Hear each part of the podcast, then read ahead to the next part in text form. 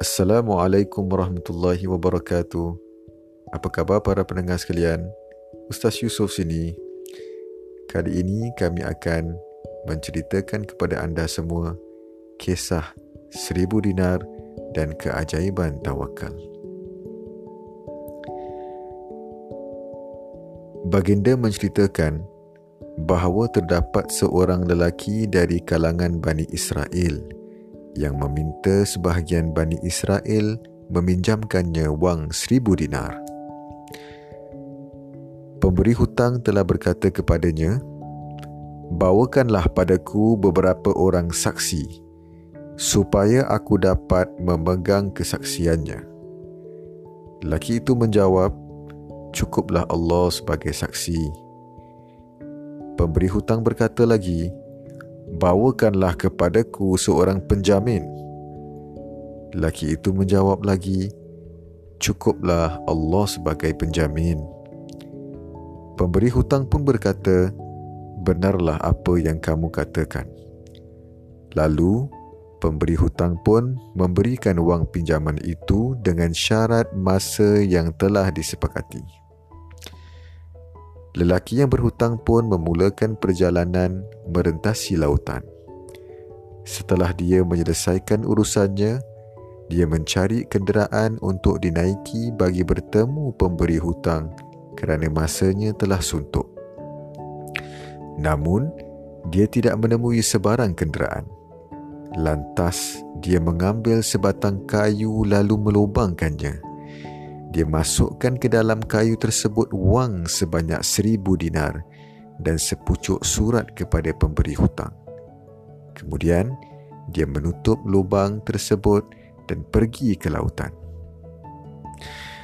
Lelaki yang berhutang itu berkata, Ya Tuhanku, sesungguhnya engkau mengetahui bahawa aku telah meminjam wang seribu dinar dari seseorang. Dia meminta penjamin dariku. Lalu aku katakan, cukuplah Allah sebagai penjaminku. Dia merestui jaminanmu.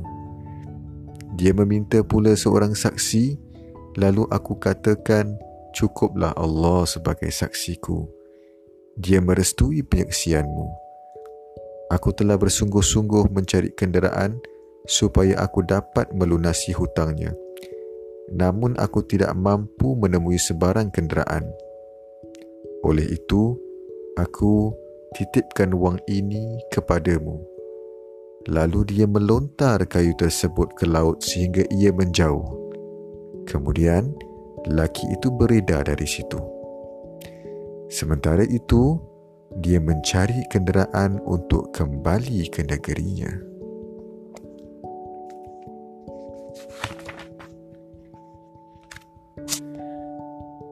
Suatu hari, lelaki yang memberi hutang keluar melihat kalau-kalau ada kenderaan yang membawa hartanya.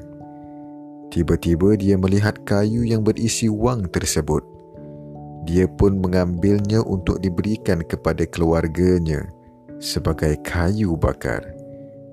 Apabila dia membelah kayu tersebut, dia pun berjumpa duit dan sepucuk surat. Setelah itu, orang yang berhutang telah kembali dan memberi seribu dinar lantas berkata demi Allah aku sentiasa bersungguh-sungguh mencari kenderaan dengan harapan semoga wangmu sampai kepadamu. Namun aku tidak dapat menjumpai sebarang kenderaan sebelum aku dapat sampai ke sini.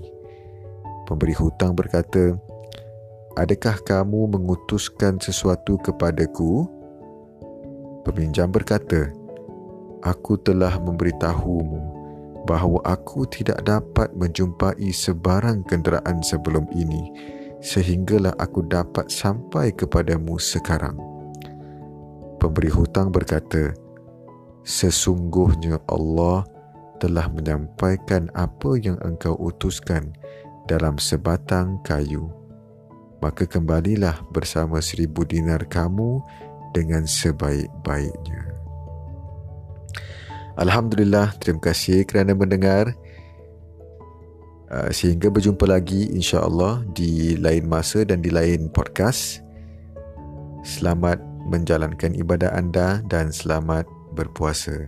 Wassalamualaikum warahmatullahi wabarakatuh.